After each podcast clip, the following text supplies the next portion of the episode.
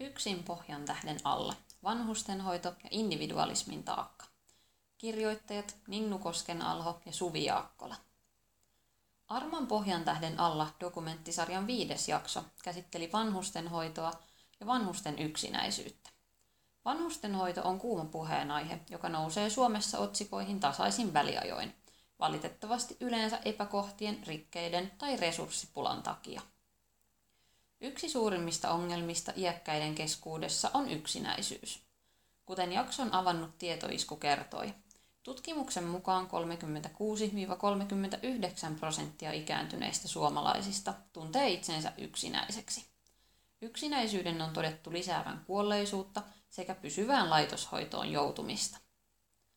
Moni vanhus elää yksin kotona, kotihoidon varassa ja on vaarassa syrjäytyä – Diokonissa-laitoksen Seniori Vamos-hanke, joka on erikoistunut syrjäytyneiden tai syrjäytymisvaarassa olevien vanhusten etsimiseen ja tukemiseen, saa runsaasti yhteydenottoja yksinäisyyteen liittyen.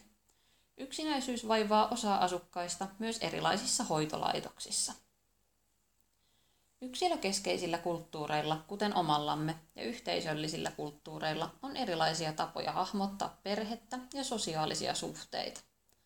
Kenen vastuulla on huolehtia vanhuksista, kun he eivät enää pysty huolehtimaan itsestään?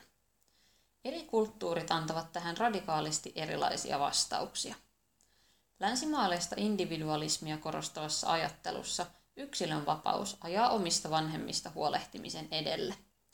Yksilön tehtävä on keskittyä toteuttamaan omaa henkilökohtaista polkuaan, kun vanhustenhoito jää yhteiskunnan ja kasvavassa määrin kenties myös yritysten tehtäväksi. Monissa yhteisöllisissä kulttuureissa tilanne on kovin toisenlainen. Vanhusten ja lastenhoitoa pidetään suvun, joskus jopa koko kyläyhteisön yhteisenä, jokapäiväisenä tehtävänä. Ammattihenkilöstö ei korvaa omaisia. Laitoksissa asuvien vanhusten omaisvierailujen määrä vaihtelee elämäntilanteiden ja perhesuhteiden mukaan. Onnekkaimmat pääsevät esimerkiksi viettämään juhlapyhiä lastensa luokse. Osa asukkaista omaiset käyvät tapaamassa joka päivä, mutta työ- ja perheelämä on usein kiireistä, ja jotkut eivät esimerkiksi näistä tekijöistä johtuen pysty käymään usein. Hoitajista saattaa muodostua asukkaille eräänlainen perhe, kun omahoitajien ja asukkaiden välille muodostuu läheisiä suhteita. Väestöliiton sukupolvien vuorovaikutustutkimuksessa kartoitettiin aikuisten lasten auttamisasenteita. Enemmistö oli sitä mieltä, että vanhusten taloudellinen tukeminen ja auttaminen arkipäivän askareissa on yhteiskunnan velvollisuus. Noin puolet näki, että vanhusten hoivaaminen on yhtä paljon perheen ja yhteiskunnan vastuulla. Omien vanhempien ja isovanhempien auttamista ei siis koeta ensisijaisesti lasten velvoitteena. Tämä aiheuttaa suuria paineita vanhusten hoidolle. Armanin ohjelmassa esiintyneen ylilääkäri Arto Tennilän mukaan sosiaali- ja terveysuudistuksessa on aspekti, jota tulisi korostaa nykyistä huomattavasti enemmän. Omaisten tuki on resurssi, jota ei nähdä tai aktivoida tällä hetkellä riittävästi. Lääketieteellinen hoito kuuluu luonnollisesti terveydenhuollon piiriin, mutta erottamattomana parina sen rinnalla kulkee hoiva, joka tarkoittaa auttavia käsiä ja läsnäoloa. Ylilääkärin mukaan asian ympärille olisi syytä pikaisesti perustaa kansanliike tai kampanja. Sodan jälkeisen sukupolven palvelutarpeet tulevat lähivuosina kasvamaan räjähdysmäisesti, ja on hyvin tiedossa, että yhteiskunnan huoltosuhde kääntyy pahasti päälaelleen. Vanhustenhoitoon suuntautuva paine on havaittu muissakin maissa. Kiinassa lisääntynyt kaupungistuminen on johtanut tilanteeseen, jossa nuoret ikäpolvet muuttavat työn perässä kaupunkeihin vanhusten jäädessä keskenään maaseudulle. Tilanteeseen on etsitty helpotusta poikkeuksellisin keinoin. Vuonna 2013 voimaan tulleessa laissa aikuisia lapsia velvoitetaan vierailemaan ikääntyneiden vanhempiensa luona säännöllisesti.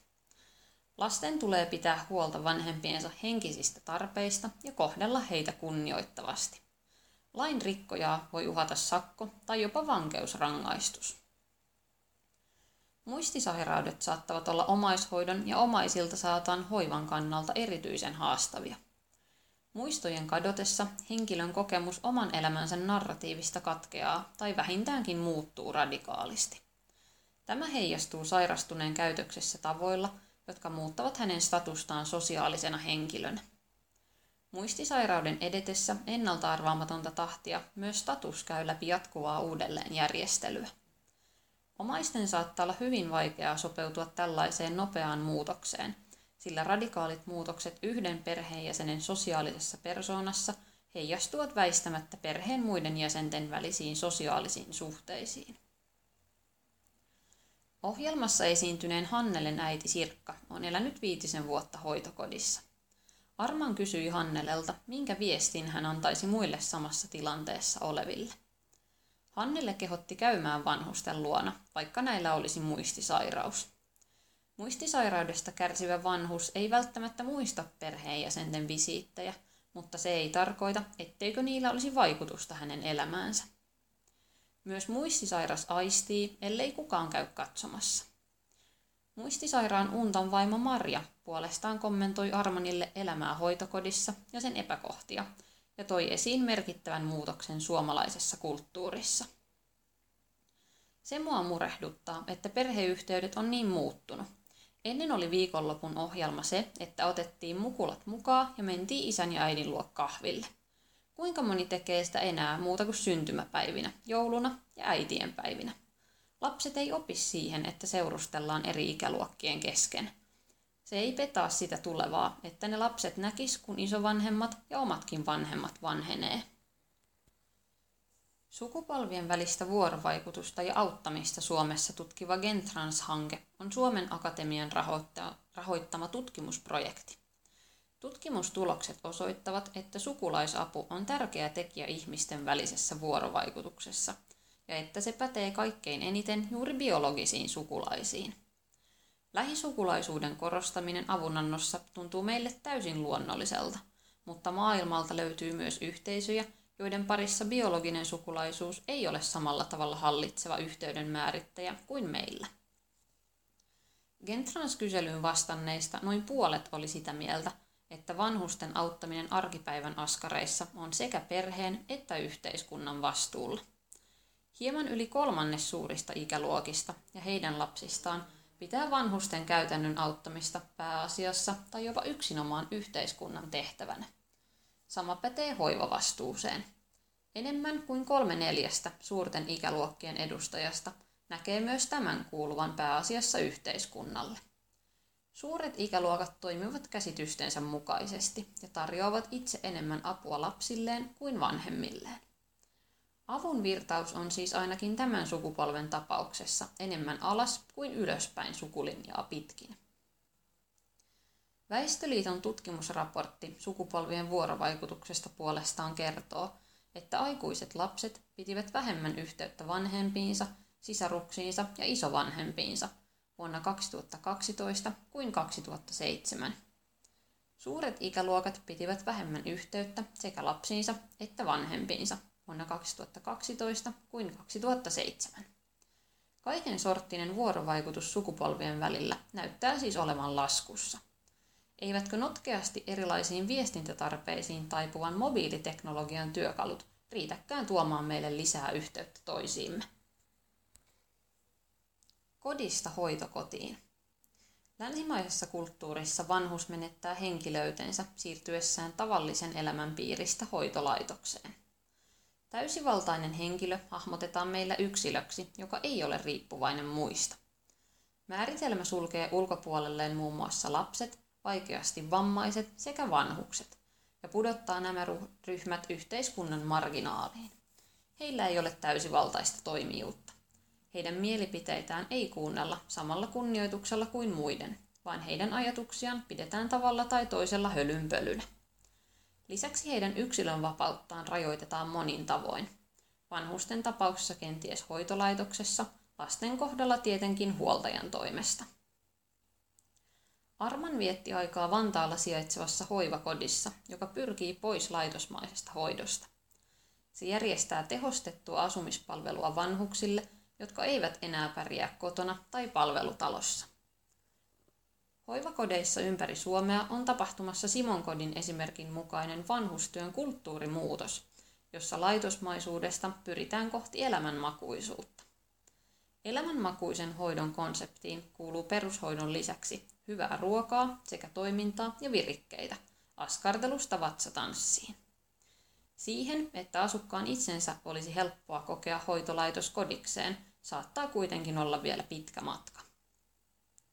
Kuten vanhustenhoidossa työskentelevä henkilöohjelmassa kertoi, asukkaiden suurin haaste on usein omasta kodista luopuminen ja uuteen ympäristöön ja uusiin ihmisiin tottuminen.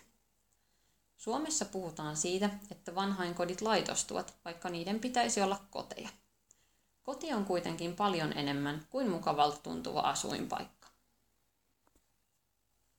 Chicagolaisia vanhuksia tutkinut Ilana D. Book näkee kotona tai laitoksessa asumista koskevan kysymyksen sosiaalisen henkilöyden näyttämönä. Hyvä vanhuus tarkoittaa euroamerikkalaisessa kulttuurissa kykyä entisen kaltaiseen itsenäiseen toimintaan, yhteiskunnallisesti muuttumatonta sosiaalista statusta ja ideaalitilanteessa vanhenemisen visuaalisten merkkien vähäisyyttä. Ihmisen sosiaalinen henkilöys on vaakalaudalla, kun nämä ominaisuudet alkavat rappeutua. Omasta kodista laitokseen muuttaminen on Bookin analyysissä symbolinen ja hyvin konkreettinen raja, jonka ylittäminen on ensiaskel sosiaalisen kuolemaan johtavalla tiellä. Rituaaleja viime vuosisadan alussa paljon pohtinut Arnold van Gennep paikallisti sosiaalisen henkilöyden statuksen muuttumisen erilaisiin siirtymäriitteihin, joiden myötä tytöstä tulee nainen, kisällistä mestari ja nuorukaisesta isä. Elämänvaiheiden muuttumiseen liittyy ympäri maailmaa useimmiten juhlallisia siirtymäriittejä. Vanhainkotiin siirtyminen tekee tässä poikkeuksen. Se on siirtymäriitti, jota vastustetaan usein viimeiseen saakka. Kotona asuville vanhuksille suunnatut kodinhoidon palvelut toimivatkin Bukin mukaan kilpinä, jotka suojaavat horisontissa väijyvältä sosiaaliselta kuolemalta. Tämän vuoksi niiden merkitys yksilöille on merkittävästi suurempi kuin mitä palvelusuhteiden pinnallinen tarkastelu antaa ymmärtää. Antropologisessa tutkimuksessa on kartoitettu monenlaisia perhe- ja sukulaisuussuhteita. Myös käsitykset hyvästä tai oikeanlaisesta vanhuudesta vaihtelevat merkittävästi kulttuurien välillä. Mangaldihi-kyläyhteisöä tutkinut antropologi Sarah Lamb huomasi, että kuolemaan liitettiin yhteisössä vahvasti ajatus erilaisten siteiden katkeamisesta, ennen kaikkea sosiaalisten siteiden. Katkaiseminen oli pitkä ja ritualisoitu prosessi, joka tuli mieluusti aloittaa hyvissä ajoin ennen kuolemaa. Kyläläiset olivat sitä mieltä, että vahvaksi jääneet siteet pitäisivät vanhusta pauloissaan kuoleman koittaessa. Tällöin kuolleen henki jäisi leijumaan kyläläisten ylle, nälkäisenä ja yksinäisenä, ruumiista irronneena haamuna. Oli siis kaikkien edun mukaista, että kuoleman kynnyksellä vanhukset irtaannutettiin ympäröivästä yhteisöstä. Myös länsimaissa vanhukset tietyssä mielessä irtaannutetaan ympäröivästä yhteisöstä. Yksinäisen vanhuuden yleistyminen kertoo siitä, että individualistisen kulttuurimme tuloksena emme ole varustautuneita käsittelemään väestön ikääntymisestä ja huoltosuhteen muutoksesta seuraavia sosiaalisia ja inhimillisiä ongelmia. Kenties yhteisöllisemmistä kulttuureista saapuvilla maahanmuuttajilla on jakaa asiaan hyödyllisiä ja toimivia kulttuurivaikutteita. Ninnu Koskenalho ja Suvi Jaakkola ovat Antroblogin työ- toimituspäälliköt ja työstävät Armanin sarjan kommentaaria yhdessä muun ajankohtaistoimituksen kanssa. Lukijana toimi Vea Bergholm.